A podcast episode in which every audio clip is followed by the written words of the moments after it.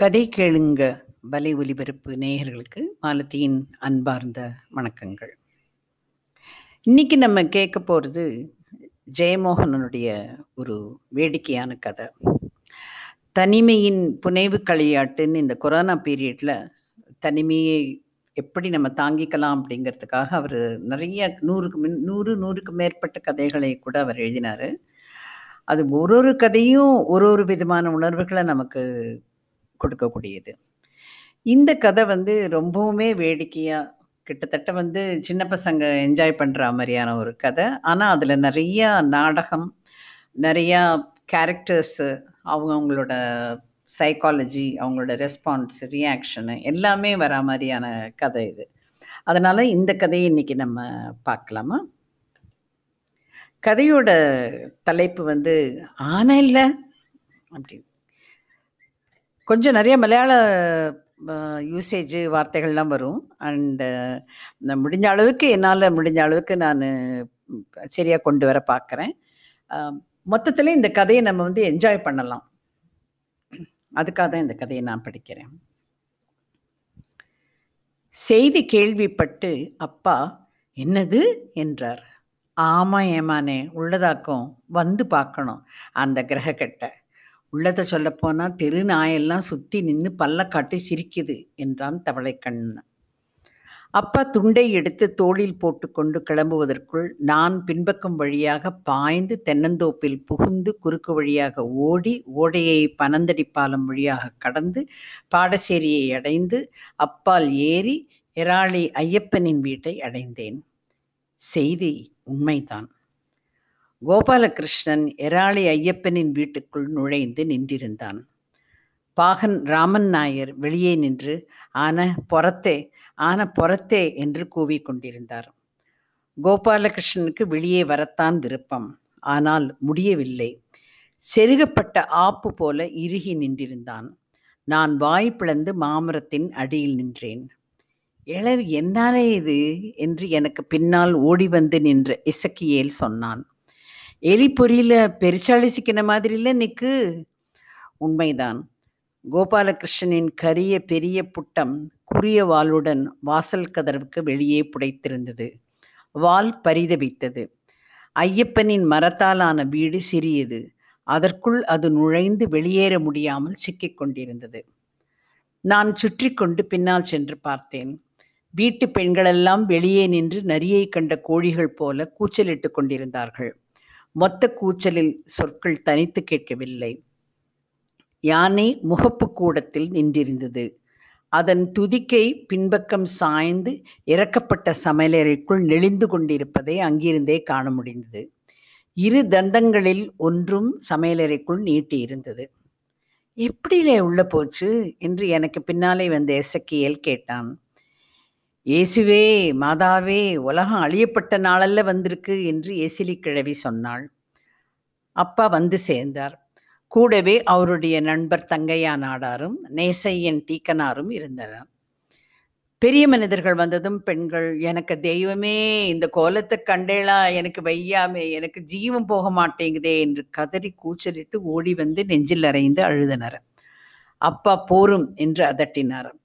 ஐயப்பனின் மனைவி சந்திரி ஓ என்று பணிவுடன் சொல்லி உடனே அழுகையை நிறுத்தி மூக்கை ரிச் என்று சிந்தி வேட்டி நுனியால் துடைத்தாள். கண்களை துடைத்து கொண்டு தன் மகள் நாராயணியிடம், எம்டி சட்டியும் கலமும் வச்ச இடத்துல நிற்க சொன்னேனே, உள்ள அரிசியும் பருப்பையும் இதுக்கு இடையில வல்ல அறுதலையும் வாரிகிட்டு போயிடுவாளுக போடி என்றாள். என்னுடன் பள்ளியில் படிக்கும் நாராயணி என்னை ஓரக்கண்ணால் பார்த்துவிட்டு நெளிந்தாள். வீட்டுக்குள் யானை புகுந்தது பள்ளியில் அவளுக்கு பெருமை சேர்ப்பதா இழிவை கொண்டு வருவதா என்பதை அவள் இன்னமும் முடிவெடுக்கவில்லை என்று தெரிந்தது. ஐயப்பன் அப்பா அருகில் வந்து நின்றான். என்ன கைப்பிள்ளியே, என்ன வாக்கும் சங்கதி என்றார் அப்பா. வீட்டுக்குள்ள ஆனை கேரி போட்டுது என்றான் ஐயப்பன். அதை இன்ன நான் கண்ணு முன்னால காணும்ல, ஏழை என்ன நடந்ததுன்னு சொல்லி எறப்பாளி என்றார் டீக்கனார். காலம்பரை நான் சந்தைக்கு போகணும்னு இவளுக்கு கிட்ட சொன்னப்போ என்று ஐயப்பன் தொடங்கினான். சந்திரி இடைமறித்து, ஓ இவர் இப்படியே சொல்லி விடிய வைப்பார் ஏமானே, வீட்டுக்குள்ளே காலம்பரை எண்ணெய் அரைக்கிறதுக்குள்ளே கொப்பரை தேங்காயை கடவத்தில் வச்சுருந்தது. 4-5 நாள் வெயிலே காஞ்சி நல்ல எண்ணெய்ப்பதம் வந்த கொப்பரையாக்கும். ஞாயிறு நேற்று ராத்திரி ஆனையை அந்த காலாயம் வீட்டு வேலையில் கட்டியிருந்தார். அது சங்கிலியை அவுத்து போட்டு மனம் பிடிச்சு வந்திருக்கு. வீட்டுக்குள்ளே கேரி போட்டது என்றாள். முற்றத்திலே நின்று அருமையாட்டு கையை நீட்டி கேட்டது. ஏட்டி ஒரு கொப்பரையை கொடுக்கட்டான்னு கேட்டேன். அதுக்கு இவ என்ன நாரவாக்கும் சொன்னான். இப்போ என்ன ஆச்சு கண்டேளா, கிண்ணத்தில் எலி விழுந்த கணக்கான்ட்டு நிற்குது என்றார் ஐயப்பன். வாயை மூடும்பே, மோரையில் வச்சு சாத்திரிவேன். ஆனைக்கு கொப்பரை கொடுக்கறதுக்கு இங்கே பொண்ணு கூட்டியெல்லாம் வச்சிருக்கு. உள்ளது 8 கிலோ கொப்பரை. அதில் காக்கா கொண்டு போனது, குருவி கொத்தினது போக மிச்சம் இருக்கப்பட்டது இம்பிடுதான். ஆனைக்கு கொப்பரை கொடுக்குறாராம். ஆனையை தூக்கி மடி மேலே வெய்யும்பே வாராரு. நீ சும்மா கடந்து கீறாத, அவன் சொல்லுதும் காரியமாக்கும் என்றார் அப்பா. என்ன காரியம்? இந்த காலமாடனே என்னை கட்டினப்போ எனக்கு குடியிலே மூதேவி வந்து கேறினதாக்கும். இந்த இப்போ ஆனையும் வந்து கேறியாச்சு. ஆனை ஐஸ்வர்யமாக்குண்டி. ஆமாம் ஐஸ்வர்யம். ஏமானே இருக்குது இந்த மரப்பட்டி வீடு. இதை உடச்சி போட்டா பிறகு எங்கே போய் நாங்கள் உறங்குது? தெருவிலே துணி மறிச்சு கிடக்கணுமா? எனக்கு மேலங்காட்டு பகவதி உனக்கு கண்ணில்லாமல் போச்சே. வாயை சாத்திடி எலே, உனக்கு கட்டி கொட்டிட்டு போ. எழுவு, ஆனைக்கு பீ அழையினது மாதிரில வார்த்தையை போடுதா? அவன் எப்பவும் அப்படியாக்கும். கல்யாணத்தில் தாலி கெட்டின மணையில் வச்சு என்னை என் நாயேன்னு சொன்னவளாக்கும். ஐயப்பனின் வீடு பழைய மரக்கட்டிடம். அந்த காலத்தில் கைப்பள்ளிகள் செயலாக இருந்தபோது கட்டியது. நல்ல உறுதியான தேக்கில் உத்தரங்கள், தேக்கு பலகையால் ஆன சுவர்கள், பித்தளை குமிழ் வைத்து தடித்த கதவுகள். ஆனால் கதவும் ஜன்னலும் மிக சிறியவை. தட்டும் நிறையும் என்று அந்த வகை வீடுகளை சொல்வார்கள். யானை வசமாக சிக்கி கொண்டிருந்தது. இப்போ என்ன செய்யுது என்றார் அப்பா. யானை சிக்கில்ல நின்றுட்டுருக்கு. ராமன் நாயர் அருகே வந்து, நான் நல்லா விழிச்சு பார்த்தாச்சு, அவனால் முடியல, பயந்துருக்கான் பார்த்துருங்க. ஏம்பே, ஆனை உள்ளே கேரி இருக்குல்ல, பின்ன எப்படி வெளியே வராமல் போகும் என்றார் டீக்கனார். ஆனை பயந்தாலோ சீறினாலோ கொஞ்சம் உப்பி பெருசாயிடும், பார்த்துக்கிடுங்க அதாக்கும். இது என்னவே புதிய கதையாட்டு இருக்கு. ஆனை என்னவே கண்ணியா பெருசாகுதுக்கு என்றார் சங்கையா நாடார். ஆமாம், நாம் என்ன கண்டோம், அவன் ஆனக்காரன் என்ற பின் நல்லா விழிச்சு பாரும்பே, வல்ல வாழைக்கொலையோ கருப்பட்டியோ காட்டிப்பாரும். 14 கருப்பட்டியும் 7 வாழைக்கொலையையும் கொடுத்தாச்சு. தும்பிக்கை நீட்டி வாங்கி திங்குதான், அசைய முடியல. ஒருவேளை இப்படியே வீட்டோடு நிற்கலாம்னு ஐடியா இருக்குமோ என்னவோ. ஒரு நாளைக்கு 14 கருப்பட்டின்னாக்க நல்ல வியாபாரம்னு நினச்சிருப்பான். களியாக்கப்படாத தம்பரானே, அவன் 4 டீசெண்ட் பார்ட்டியாக்கும். இன்னைக்கு வேற ஒரு வம்புக்கும் வளத்துக்கும் போனான் இல்லை பார்த்துருங்க. ஆற்றுல பொம்பளை ஆளுங்க குளிக்க இடத்துல கூட இறங்க மாட்டான். ஆனால் ஆம்பளை குளிக்கப்பட்ட இடத்துல கலப்பையை காட்டிட்டு நிற்குது உண்டு என்றான் லாரன்ஸ. லே, இது சிவன் கோயில் ஆனையாக்கும். வேதக்காரனுக்கு என்னாலே காரியம்? வேதக்காரங்களுக்கும் அது கலப்பை காட்டுதுண்டு. லே, போறியா இல்லையா? அப்பா யானையை கூர்ந்து பார்த்தபடி சுற்றி வந்தார். ஒன்றும் சொல்லுகிறதுக்கு இல்லை. எப்படி உள்ளே போச்சுன்னே தெரியல. உள்ளே போக முடியாதே, வாய்ப்பே இல்லையே. உள்ளே போயிருக்குல்ல, இந்த கண்ணு முன்னாலே தெரியுதே. எப்படி அதுக்கு தோணிச்சு உள்ளே போகணும்னு என்றார் அப்பா. ஆனைக்கு அதுக்குன்னு ஒரு கணக்கு உண்டல்ல. ராமன் நாயர், சில ஆனைங்க அப்படியாக்கும், வளர்ந்து போனதை சில சமயம் மறந்து போயிடும். ஆச்சாரி பிரம்மநாயகம், மேலே அப்படியே வச்சு வீட்டை கட்டின மாதிரி தோணுது என்றார். அவர் அப்படி சொன்னதுமே எனக்கு யானை ஒரு பெரிய நத்தை போல தோணத் தொடங்கியது. சின்ன வீடு தானே, அது ஆனைக்கு மேலே அப்படியே இருந்தா என்ன என்றேன். போய் சொல்லணும், அப்பா கிட்ட சொல்லணும் என்றான் ஸ்டீஃபன்.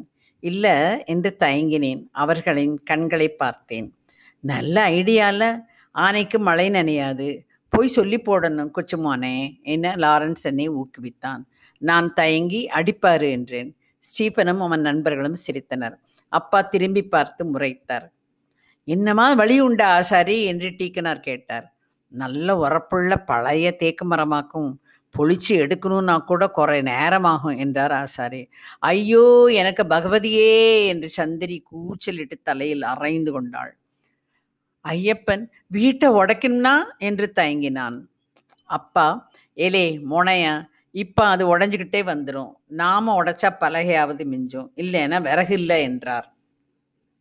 வீட்டை உடைக்கணா ஏமானே, எனக்கு வீட்டை உடைக்கணா ஏமானே என்று சந்திரி அலறி அழுதாள். ஏட்டி பொத்துதியா இல்லையா? கட்டினவன் செத்தது மாதிரியில தொண்டையை துறக்கா. ஆமா, இந்த முன்னையன் செத்தா நான் அழுதேன், வேற ஜோலி இல்லை. அப்பா அருகே சென்று பார்த்து, வெளியே வர முடியுதான்னு தான் தோணுது, நல்ல கார்க்கு மாதிரி ஏறி இருக்கு என்றார். அதை கேட்டதும் எனக்கு அரிஷ்ட குப்பியை மூடிய கரிய கார்க்கு நினைவுக்கு வந்தது.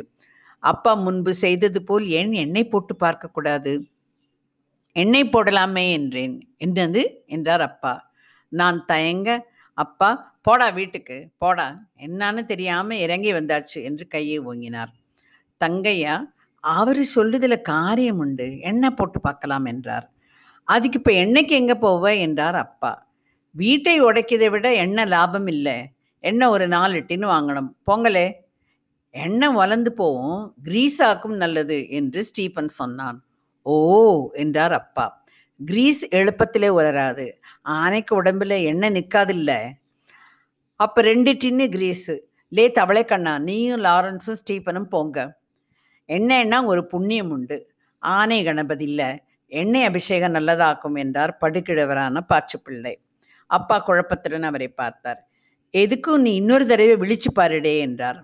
ராமன் நாயர் யானையை, எனக்கு செல்லம் இல்லை, என்னை மக்கள்ல வாடே, வெளியில வாடே, ஆனப்புறத்தே ஆனப்புறத்தே என்றார். நீ இப்படி ஆனப்புறத்தேன்னு சொல்லுதுல தான் பிரச்சனைன்னு நினைக்கிறேன், அதுக்கு புறத்தால வர முடியல, ஆன வெளித்தேன்னு சொல்லு, அப்படியே முன்னாடி போய் வெளியே வந்துடும் என்றார் அப்பா. ராமன் நாயர், அடுக்களை இடிச்சிரும்ல என்றார். அடுக்களை தானே என்றார் அப்பா. ஐயோ எனக்கு அடுக்களையே பகவதியே, என்ற அடுக்களையே, சி சும்மா கெடடி, ஏ இவளை கொண்டு போய் அந்தால போடு, பாரச்சனி கெட்ட கூப்பாடுல போடுகா. ஆனை வெளித்தே ஆனை வெளித்தே, யானை ரீங் என்று பிளிரி சற்றே அசைய வீடு திடுக்கிட்டது. பல இடங்களில் விரிசல் ஓசைகள், விளிம்புகளிலிருந்து புழுதி உதிர்ந்தது. ஏமானே எனக்கு வீடு, எனக்கு வீடு ஏமானே, இருடே, இலைக்கும் கேடில்லாமல் முள்ளுக்கும் கேடில்லாமல் எடுக்கணும்ல. யானை வால் தூக்கி கூழ் போல் கழித்தது. 14 கருப்பட்டி. எலே ஒரு சாராய மனம் வருதில்ல பிண்டத்தில். கிரீஸ் வருவது வரை ராமன் நாயர் யானையை அழைத்து கொண்டிருந்தார். அது மெல்ல காலடி வைத்து முன்னால் நகர்ந்தது. வீடு கிரிச்சிட பயந்து நின்றது. பின்கால் எடுத்து வைத்த போது அதுவே அஞ்சி நின்றது. ஆடாம நின்னா ஆனை வீங்கி போகும் என்றார் சுப்பு பிள்ளை. கிரீஸ் டப்பாக்களுடன் 4 சைக்கிள்கள் வந்தன. நல்ல ஒரிஜினல் கிரீஸாக்கும், எதுக்கு இவ்வளவு கிரீஸ்னு நாகப்பன் கேட்டான். ஆனைக்கு குண்டியிலே பூச்சுதுன்னு சொன்னேன், நான் அவனை நெய்யாண்டி பண்ணிதேன்னு நினைச்சு அடிக்க வரான் என்றான் லாரன்ஸ. இப்போ இது பழகி இவன் இனி நாளை முதல்ல குண்டிக்கு கிரீஸ் கேட்டா வலிய செலவில்லே. சத்தம் வேண்டார் என்றார் அப்பா. இதை ஆனை குண்டில பூசும்பே. இல்லை, இதுவரை ஆனைக்கு நான் கிரீஸ் போட்டதில்லை என்றார் ராமன் நாயர். ஆனை இதுக்கு முன்னாடி வீட்டுக்குள்ளே கேறிட்டுண்டாவே. இல்லை பின்ன, ஆனைக்கு பிடிக்கலன்னா பிடிக்கும், லாரிக்கே போடுதான், ஆனைக்கு என்ன, ஏ போங்களே போய் பூசி விடுங்களே. லாரன்ஸ், ஏசுவடியான், தானப்பன், அனப்பன், வேலு, தவளைக்கண்ணன் ஆகியோர் முன்வந்தனர். கிரீஸை அள்ளி ஆனையின் புட்டத்தில் பூசினர். அது பளபளப்பாக கருமையாக ஆகியது. நல்ல மினுப்புண்டு என்றார் டீக்கனார். என்ன மினுப்பு, நம்ம மேக்கரை காளி அமைக்க பிரிட்டத்தை நீர் பார்க்கணும் என்றார் தங்கையா. அப்பா என்னை பார்த்தார், நான் அப்பால் பார்த்தேன். மேலே வலிச்சு விடுங்களே. கிரீஸை யானையின் மேலிருந்தே கொட்டினார்கள். அதற்பின் யானையை பல்வேறு சொற்களால் ராமன் நாயர் அழைத்தார். அது முன்னும் பின்னும் அசைந்தது, ஆனால் வெளிவர முடியவில்லை. நல்லா வெளியும் வே, ஆன புறத்தே ஆன வளத்தே ஆன விழித்தே. ஆனால் யானை பின்னாடி எடுத்து வைத்தபோது கிரீஸில் கால் வழுக்கி திடுக்கிட்டு நிலை கொண்டு பரோங் என ஓலமிட்டது. புட்டம் நடுங்க வால் சுழித்து அசையாமல் நின்றுவிட்டது.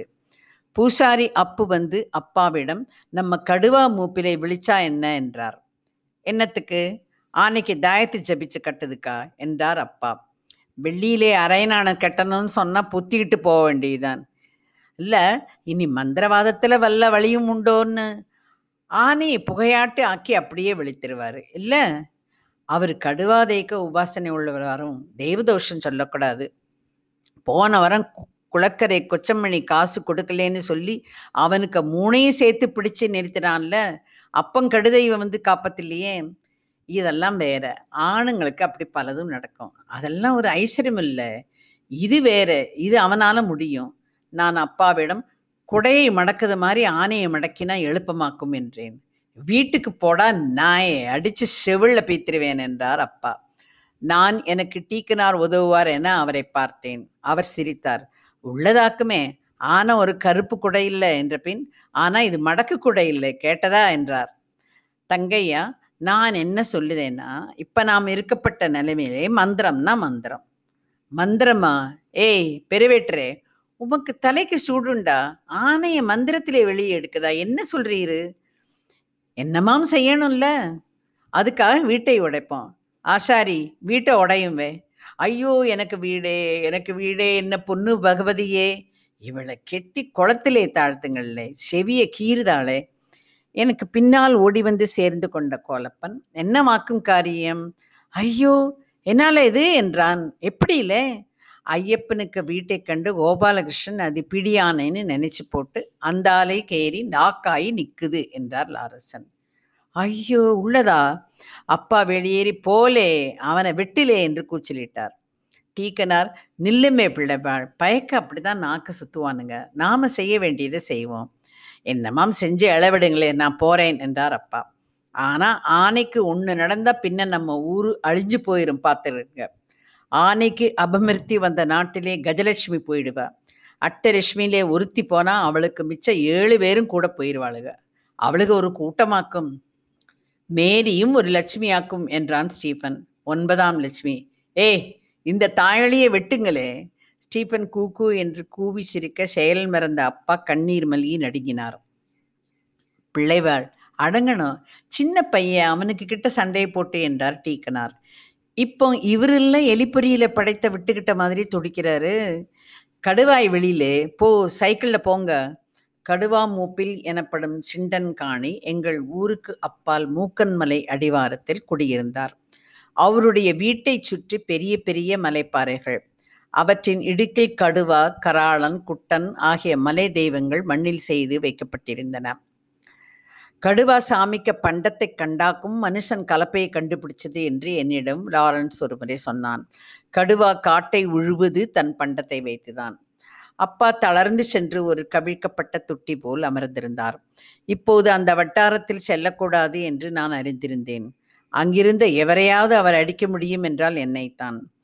சிண்டன் காணி வருவது வரை ராமன் நாயர் யானையிடம் மன்றாடி பார்த்தார். லே மக்கா, மானத்தை வாங்காதலே, இந்தா பாரு 6 வந்திருக்குன்னு. ஆதாரம் எழுத்து கரடி நாயர் வந்திருக்காரு, தங்கையா பெருவெற்றர் உண்டு, நேசையன் டீக்கனார் உண்டு, காலடிலே செல்லம். யானை எழுப்பிய சத்தம் சற்றே பெரிய பூனை சத்தம் போல் இருந்தது. கடுவா சைக்கிளின் பின்னால் அமர்ந்து வந்து சேர்ந்தார். குள்ளமான உருவம், என்னளவே இருப்பார். ஆனால் நல்ல உறுதியான பெரிய தோள்களும் முண்டா படைத்த கைகளும் உண்டவர். தலையில் முடியே இல்லை, ஆனால் தாடி சடைக்கற்றைகள் கலந்து மார்பில் கிடந்தது. உரச்சாக்கு வெட்டி தைத்த பையில் பூஜைக்குரிய பொருட்கள். சைக்கிளில் இருந்து தெரித்து இறங்கி கொஞ்ச தூரம் ஓடி அதன் பின் நிதானமாகி கம்பீரமாக நடந்து பெருவெட்டரிடம் வந்து என்னவாக்கும் என்றார். பார்த்தா தெரியலையா, ஆனையை வெளியே எடுக்கணும். வீடு உடையுமே, வீட்டை உடைச்சி எடுக்க நீர் என்னத்துக்குவே, பாப்பம் கடுவா என்ன சொல்லுதான் என்றார் கடுவா. பையை கீழே வைத்த பின் மோவாயை வறுவழி சுற்றி வந்து யானையை கூர்ந்து பார்த்தார். திரும்பி வந்து எடுத்து போடலாம், ஒரு மந்திரம் உண்டு என்றார். என்ன மந்திரமானாலும் ஆனைக்கும் வீட்டுக்கும் சேதம் வரப்படாது என்றார் அப்பா. நாயர்மார் விலகி நிற்கணும், இது மலை தெய்வங்களோட விளையாட்டாக்கும். நாயர் கொஞ்சம் மலையெல்லாம் கண்டதுண்டோடே காணி, இது நாயர் கண்ட மலை இல்லை, அந்தால போவுமே. அப்பா டே என்று கையை ஓங்கினார். நேசையன் அவர் கையை பிடித்தார். அவன் மந்திரவாதியாக்கும், ஒன்று கிடக்க ஒன்றுன்னா 6 வச்சு ஊதுது, விடும்பே. அப்பா உன்னை கண்டுகிடோம்லே காணி என்ற பின் அப்பால் சென்று அமர்ந்தார். நான் பல நாயன்மாரையும் பிள்ளை மாதிரியும் இதே மாதிரி பொறியிலே இருந்து எடுத்து விட்டுட்டுண்டு. கூவே கரடி கூவே, என்னவே நாக்கு கேறி அண்ணாக்கிலே வளைஞ்சு போச்சு, ஏய் கரடி. அப்பா வேறு பக்கம் திருப்பி கொண்டார். தங்கையன் விடும்பே, வந்த வேலையை பாரும் என்றார். இது எழப்பம், ஆனையை சுருக்கி சின்னதாக்கக்கூடிய மந்திரம் உண்டு என்றார் கடுவா. ஆனையை சின்னதாக்குத மந்திரமா? என்னவே சொல்லுறீ? எல்லாத்தையும் சின்னதாக்கலாம், வேணும்னா பெருசாக்கலாம். பெருசும் சின்னதும் நமக்கு கையில் உள்ள கலையில் இவர் ஆணையை பற்றி தான் பேசுகிறாரு என்றான் லாரன்ஸ். ஏய் அந்தாலே போ என்றார் டீக்கனார். கடுவா, இந்தா கரடி நாயரே இருக்காரு. நம்ம அப்பன் காலத்திலே நாம் இப்படி ஒரு வார்த்தை சொல்ல முடியுமா? வாழை உருவிட மாட்டாங்களா? இப்போ ரத்தம் கிட்டாத அட்டை மாதிரில இருக்கானுங்க. வேற ஓமை உண்டு என்றான் லாரன்ஸ். லே, உங்ககிட்ட அந்தால போக சொன்னேன். ஆனையை சுருக்கலாம், சுருக்கி இந்த வண்டு மாதிரி ஆக்கலாம். நகத்திலே கிள்ளி எடுத்து உள்ளங்கையிலே வைக்கலாம். வச்சு காட்டவா? வேண்டாம்லே, உள்ளங்கையிலே ஆனையை வச்சா அதுக்கு சொந்தக்கார ஆனை வந்து நம்மளை குத்தி கொன்னாலும் கொல்லும். நீ இந்த ஆனையை வெளியே எடு பார்ப்போம். இது எழப்பம்ல, சின்ன வேலை. இருங்க. கடுவா தன் இடையில் செம்பட்டை கட்டி கொண்டார். தலையிலும் செம்பட்டு. பூசாரி அப்பு அவருடைய உடுக்கை எடுத்து நீட்ட வேண்டாம் என்று விளக்கினார். கையில் ஒரு பிரம்பை மட்டும் எடுத்துக்கொண்டார்.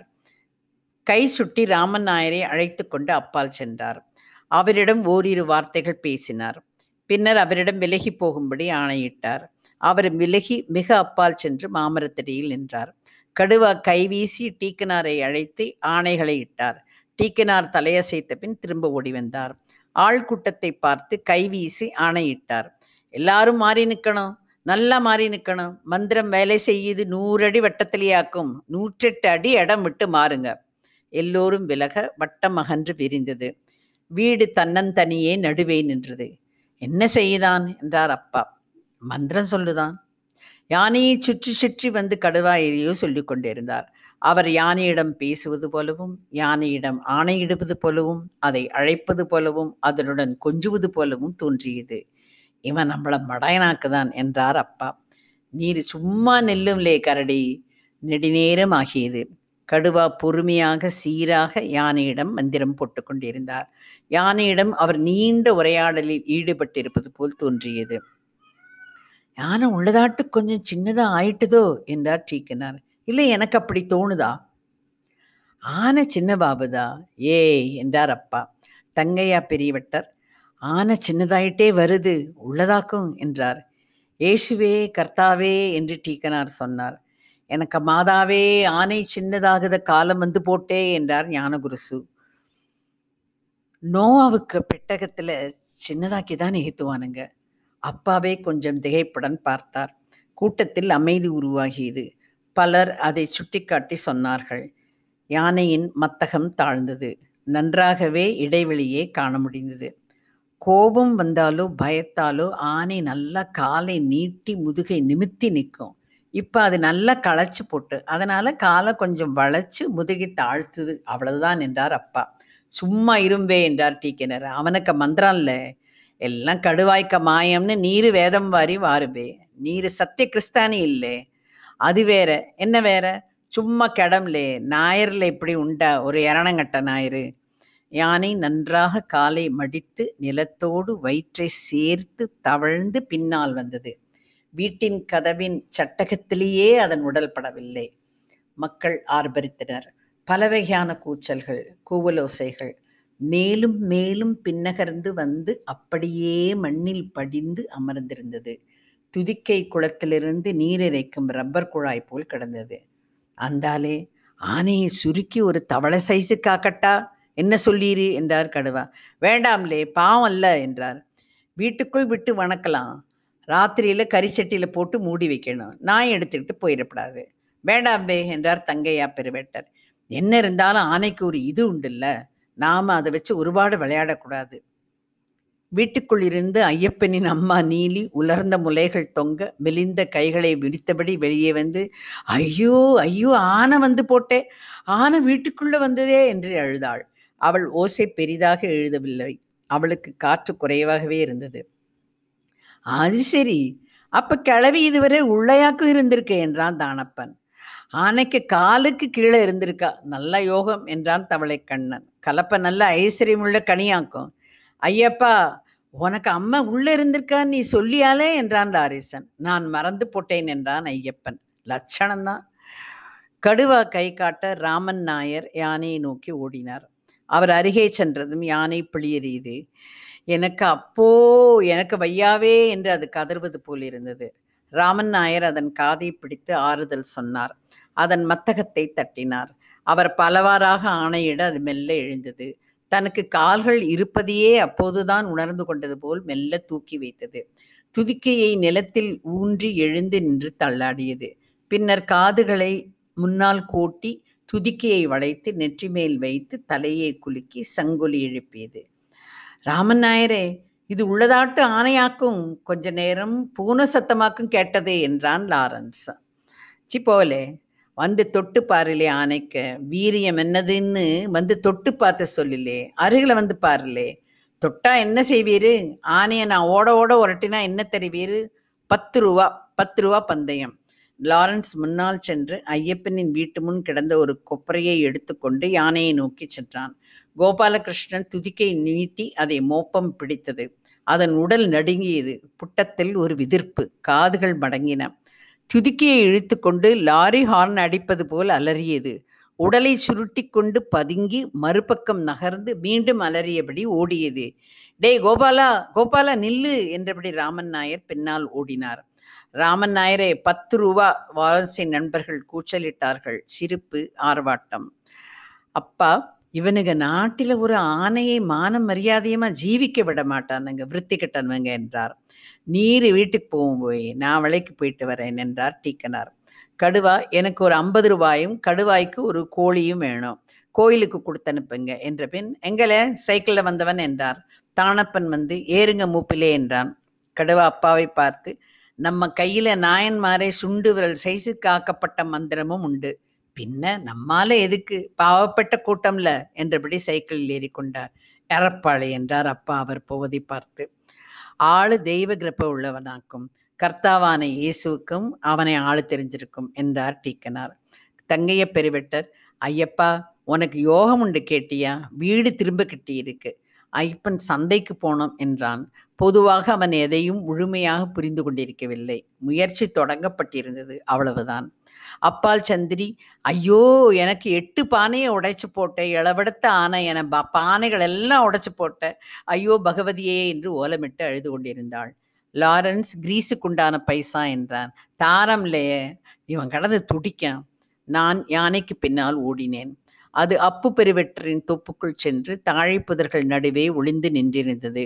ராமன் நாயர் அதை ஆறுதல் படுத்தி கொண்டிருந்தார். நான் அருகே சென்று, நல்ல வேளை ஆனைக்கு ஒன்றும் ஆகலை என்றேன். மயிறு, இதுக்கு குட்டியிலிருந்து கிரீஸை கழுவி எடுக்கணும், அதுக்கு ஒரு வாரம் ஆகும், என்னால் முடியாது, அப்படியே விட்டுட்டு திருப்பரப்பு போனா எனக்கு மக்க எனக்கு அருமையாட்டு கஞ்சி குத்துவா. கடுவா என்ன வாக்குன்னு கேட்டாரு என்றேன். என்ன உம்மக்கிட்ட கேட்டார்ல ஏதோ? அவரா, நாகப்பனுக்கு எஸ்டேட்டில் குட்டியான இருக்குல்ல கொச்சுகேசவன், அவனை எப்படி விழிப்பீருன்னு கேட்டாரு. சொன்னேன். என்றேன். அவர் சொன்ன மந்திரம் அதாக்கும். என்ன மந்திரம்? அவர் நம்ம கோபாலகிருஷ்ணனை பார்த்து சின்ன குட்டியை விழிக்கிது மாதிரி விழிச்சாரு, சின்ன குட்டிக்கிட்ட பேசுது மாதிரி பேசினாரு, அவன் இதை கேட்டு அப்படியே நம்பி சின்ன குட்டியா ஆயிட்டான். ராமன் நாயர் திரும்பி கோபாலகிருஷ்ணனை பார்த்தார். அவன் கண்ணீரும் கம்பலையுமாக ஒரு தாழை மடலை துதிக்கியால் பற்றி சுருட்டி கொண்டிருந்தான். ராமன் நாயர் தன்னை முறைக்கிறாரோ என்று எண்ணி அதை அப்படியே விட்டுவிட்டு துதிக்கை தாழ்த்தி நல்ல பிள்ளையாக செவி மடித்து நின்றான். அப்படி விழிக்கலாமோ என்றார் ராமன் நாயர். நீர் விழிக்க வேண்டாம், இவன் சின்ன பிள்ளையா விழுந்து கிடந்தான்னா நீயாவ பீ அழுவீரு, அது உள்ளதாக்கும் என்றார் ராமன் நாயர். இந்த கதையை கேட்கும் போதும் சரி படிக்கும் போதும் சரி நம்ம கற்பனை உலகத்தில் நிச்சயமாக போயிடுவோம். நிஜமாகவே அந்த மாதிரி ஒரு யானை மாட்டினானா எப்படி இருக்கும் அப்படிங்கிறத பார்க்கும்போது அவர் வந்து ஒரு சிறிய உலகம், அந்த கிராமம், அதில் இருக்கிற மக்கள், அவங்களுக்குள்ளே இருக்கிற சின்ன சின்ன பூசல்கள், அவங்களுக்குள்ளே இருக்கிற சின்ன சின்ன உறவுகள், இது எல்லாத்தையுமே அவர் வந்து ஒரு கோடு காட்டிட்டு போகிறாரு. ஒரு என்ன சொல்கிறது, ஒரு பெயிண்ட் பண்ணுற மாதிரி ப்ரெஷ்ஷில் ஒரு ஃப்ளாஷ் தான். அதுலேருந்து நம்ம அந்த சமூகத்தை கம்ப்ளீட்டாக நம்ம புரிஞ்சுக்கிறோம். அண்டு இப்போ யானைகள் நிறையா தடவை வந்து நம்ம வெட்டி வச்சிருக்கிற குழியில் விழுற மாதிரியும் அந்த மாதிரிலாம் டிவியில் காமிக்கும் போதெல்லாம் ரொம்ப மனசு கஷ்டப்படும். ஐயோ எப்படி வந்து வாயிலா ஜீவன் வந்து மாட்டிக்கிறது பாரு அப்படின்னுட்டு நமக்கு தோணும். அதே மாதிரி தான் இதுவும். ஆனால் அது ஒரு ரொம்ப ஒரு ரசனையாக, ரொம்ப வேடிக்கையா, இதை நினைச்சு பார்த்தா நம்ம சிரிப்போம், நம்ம எப்படி இது நடக்குது அப்படின்னுட்டு. அவ்வளோ நல்ல ரசனையோடையும் நம்ம வாயை விட்டு சிரிக்கிறதுக்காகவும் இந்த ஒரு கதையை எழுதியிருக்காரு. அண்டு மெல்மேலும் இந்த மாதிரி நிறைய கதைகள் இருக்குது, நம்ம அதை பற்றிலாம் நம்ம பேசலாம்னு சொல்லி உங்களிடமிருந்து விடைபெறுகிறேன். நாளத்தி.